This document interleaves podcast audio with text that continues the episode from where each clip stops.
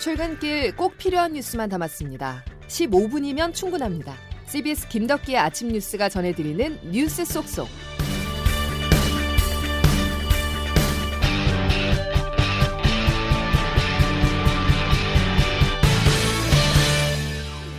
여러분 안녕하십니까. 십이월 이십사일 김덕기 아침 뉴스입니다. 크리스마스 이브인 오늘부터 전국 모든 식당에서 다섯 명 이상은 모일 수 없습니다. 연일 천 명 안팎의 신규 확진자가 나오고 있는 삼 차 대유행의 기세를 꺾기 위해서 연말 연시 특별 방역 대책이 오늘부터 본격 시행되는 것인데요. 또 겨울철 인파가 몰리는 스키장과 전국의 해돋이 명소도 폐쇄됐습니다. 첫 소식 조태인 기자입니다. 어제 코로나십구 신규 확진자는 천구십이 명으로 사흘 만에 다시 천 명대로 올라섰습니다. 사회적 거리 두기로 크게 증가하지 않는 억제의 효과는 있지만 감소로는 이어지지 않고 있습니다. 방역당국은 연말연시를 앞두고 사람 간 접촉을 최소화하는 것이 우선이라는 판단에 오늘 영 시부터 내년 삼 일까지 전국의 식당에서 오 인 이상 모임을 금지하는 특단의 조치에 들어갔습니다. 수도권에서는 이미 어제부터 시행됐었는데 전국으로 확대하는 겁니다. 이번 조치에 따라 전국 식당에서는 오 인 이상의 예약을 받을 수 없으며 오 인 이상의 일행이 한 식당에 들어가 두 테이블에 나눠 앉는 것도 안 됩니다. 이를 위반하면 운영자에게는 삼백만 원 이하, 이용자에게는 십만 원 이하의 과태료가 각각 부과됩니다. 해맞이 명소들도 오늘부터 폐쇄 조치에 들어갔습니다. 강릉의 정동진과 경포 등 해맞이 명소에는 출입 통제선이 설치됩니다. 김한근 강릉시장은 방문 자제를 호소했습니다.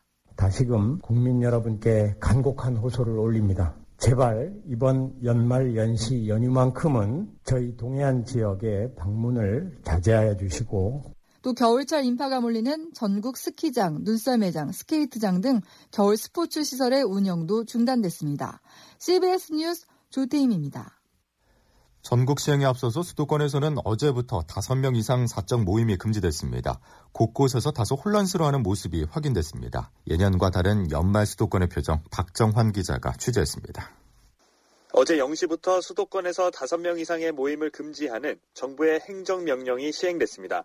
시민들은 다섯 명 이상 모임을 최대한 피하기 위해 연말 모임을 취소했다고 밝혔습니다. 시민 박세현 씨입니다.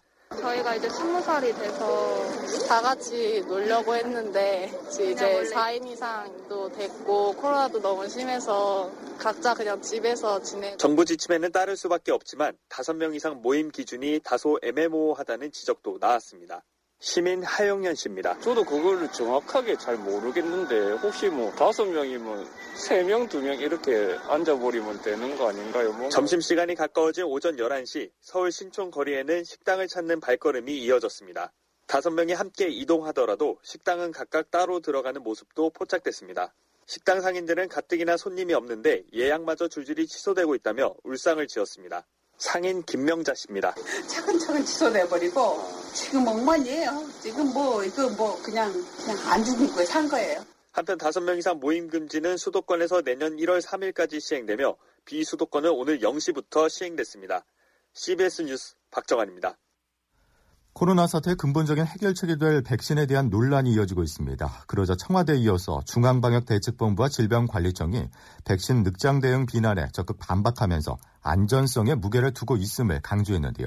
하지만 여론은 안전보다 속도를 더 우선하는 것으로 나타났습니다. 정석호 기자입니다.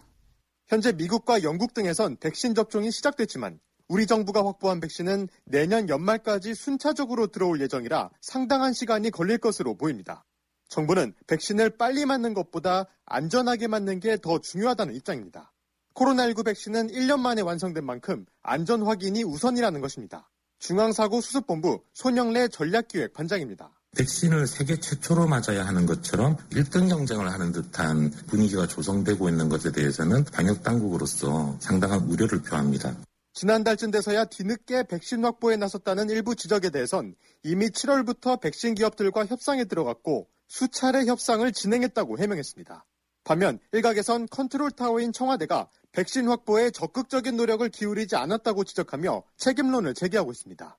최근 여론조사에서도 백신을 빨리 맞아야 한다는 의견이 과반수로 나타나 논란은 계속될 것으로 보입니다. 씨비에스 뉴스 정석호입니다. 연일 천 명대를 넘나드는 확진자가 쏟아지는 가운데 의료 현장은 이미 탈진 상태에 빠졌습니다. 이대로 가면은 의료 붕괴가 올 수도 있다는 경고가 나왔는데요. 어제 보건의료노조와 의사협회가 진행한 기자회견 발언 들어보시죠. 확진자가 점점 늘면서 치매, 사지마비 환자 등 요양병원 환자들도 많이 늘어 주사라인을 뽑아버리고 발로 차고 도망가면 붙잡으러 가야 하고 기저귀 가는 것은 이제 일도 아닙니다. 밥도 떠먹여라도 드려야 하는 등 끊이지 않는 업무에 시달리고 있습니다. 어제 저희 동료는 방호복을 입고 과도한 업무로 인해 숨쉬기가 힘들고 흉통까지 겪었다고 합니다. 현재 상황은 의료계가 감당하기에는 역부족입니다. 의료진은 누적된 피로와 병상 확보 어려움은 물론이고 중증 환자 치료와 응급 의료 체계의 붕괴마저 목전에 와 있는 지경입니다. 이런 가운데 어제 저녁 아홉 시까지 중간 집계한 코로나십구 신규 확진자는 구백십일 명으로 오늘도 신규 확진자 수는 천 명대 안팎에 달할 전망입니다. 다음 소식입니다.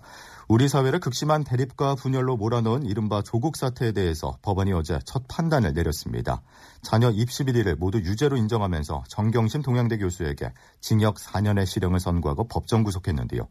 조국 전 장관의 공모 혐의도 사실로 인정돼 조 전 장관 재판에도 영향이 미칠 전망입니다. 자세한 소식 정다은 기자입니다. 어제 법원은 정경심 동양대 교수의 입시 비리 관련 혐의 전부를 유죄로 판단하면서 조국 전 법무부 장관과의 공모를 강조했습니다. 특히 딸 조모 씨를 위해 서울대 공익인권법센터 인턴 증명서와 모 호텔의 실습 수료증을 위조한 것은 조 전 장관이 직접 실행한 게 맞다고 못 박았습니다. 위조한 증명서를 정 교수와 함께 딸의 서울대 의학전문대학원 입시에 사용하면서 업무방해 혐의가 유죄로 인정된 겁니다. 조 전 장관은 같은 혐의로 현재 재판을 받고 있는 만큼 이번 정 교수 사건의 결론으로 유죄 가능성이 한층 커진 상황입니다. 특히 최강욱 열린민주당 대표가 조 전 장관 아들에게 허위 인턴 증명서를 발행한 사건도 어제 결심 공판을 마치고 다음 달 이십팔 일로 선고기일이 지정됐습니다. 최 대표도 유죄 판결을 받을 경우 조 전 장관은 더욱 궁지에 몰릴 것으로 보입니다. 더 나아가 조 전 장관 일가 수사의 시작이었던 입시 비리 문제가 일 심 재판부에 의해 인정되면서 윤석열 검찰의 조국 수사에 정당성을 더해줬다는 점도 뼈아픈 지점입니다. 조 전 장관은 자신에 대한 수사가 검찰개혁에 대한 검찰의 조직적 반발 결과라고 주장하고 있지만 이번 판결로 힘이 크게 빠지게 됐습니다. 씨비에스 뉴스 정다운입니다. 조국 전 법무부 장관 부인 정경심 교수가 표창장 위조 등의 혐의로 일 심 재판에서 징역 사 년을 선고받자 여야는 엇갈린 반응을 보였습니다. 더불어민주당에서는 판결이 너무도 가혹해 당혹스럽다는 공식 입장과 함께 내부적으로는 법원에 대한 불만이 나오는 반면 국민의힘은 사필귀정이라는 반응입니다. 또 이 사건을 계기로 동양대에서 사직한 진중권 전 교수는 사실이 사실의 지위를 되찾았다면서 소셜미디어로 정부 여당을 비판하던 활동을 이제 접겠다고 밝혔습니다. 변창흠 국토교통부 장관 후보자의 인사청문회가 자정이 넘어 마무리됐습니다. 야당은 흠결이 너무 많아 장관으로 인정할 수가 없다는 입장이지만 더불어민주당은 인사청문 보고서를 채택하겠다는 방침입니다. 이준규 기자가 보도합니다. 변창흠 후보자의 인사청문회는 시작부터 설전으로 얼룩졌습니다. 변 후보자가 구의역 스크린도어 희생자와 유가족에게 공개 사과를 했음에도 국민의힘은 인격이 의심된다며 자진사퇴를 촉구했습니다. 그러자 민주당에서는 일방적인 의혹만 제기됐을 뿐이니 청문회를 통해 자초지정을 들어보자는 반론이 제기됐습니다. 국민의힘 김희국 의원과 민주당 조응천 의원입니다. 변 후보자는 국무위원으로서가 아니라 인간으로서 갖추어야 할 최소한의 품격도 갖추지 못했기 때문에 그렇습니다. 국민들께서 판단을 하실 일이지 며칠 동안 일방적으로 보도된 내용만으로 단정을 짓고 그렇게 몰아붙일 일은 아니다. 이어진 청문회에서도 공방은 계속됐습니다. 국민의힘은 막말 논란에 이어 자녀와 측근 인사에 대한 특혜 의혹 등을 제기하며 자질 부족을 문제 삼았습니다. 반면 민주당은 변 후보자 자녀의 장학금 수령 사실까지 밝히며 문제가 없다는 입장을 반복했습니다. 국회 국토교통위원회는 오늘 오전 다시 회의를 열고 인사청문 보고서 채택에 나섭니다. 국민의힘은 부적격 의견이지만 민주당이 위원 과반을 확보하고 있어 보고서 채택에는 어려움이 없을 전망입니다. 씨비에스 뉴스 이준규입니다. 과거 발언을 떠나서 국토교통부 장관은 부동산 정책의 책임자로서 국민 삶에 직접적인 영향을 미치게 됩니다. 그렇기에 앞으로 어떤 정책을 펼칠 것인가도 중요한 부분인데요. 김명지 기자가 변창흠 후보자의 주택 정책을 정리했습니다. 변창흠 후보자는 공공임대주택에 정부 예산이 적극적으로 투입돼야 한다고 강조했습니다.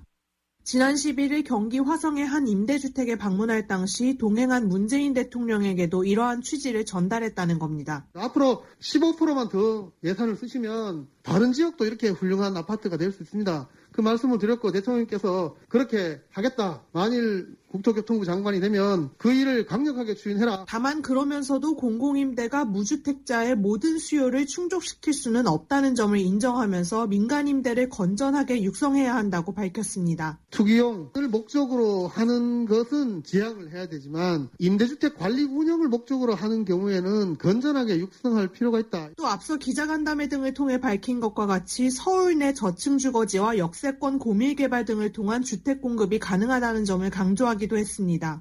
이와 더불어 토지 공개념에 대해서는 다양한 주택 소유 형태 가운데 하나로 토지를 공적으로 이용하는 것이 가능하다며 긍정적인 견해를 보였습니다.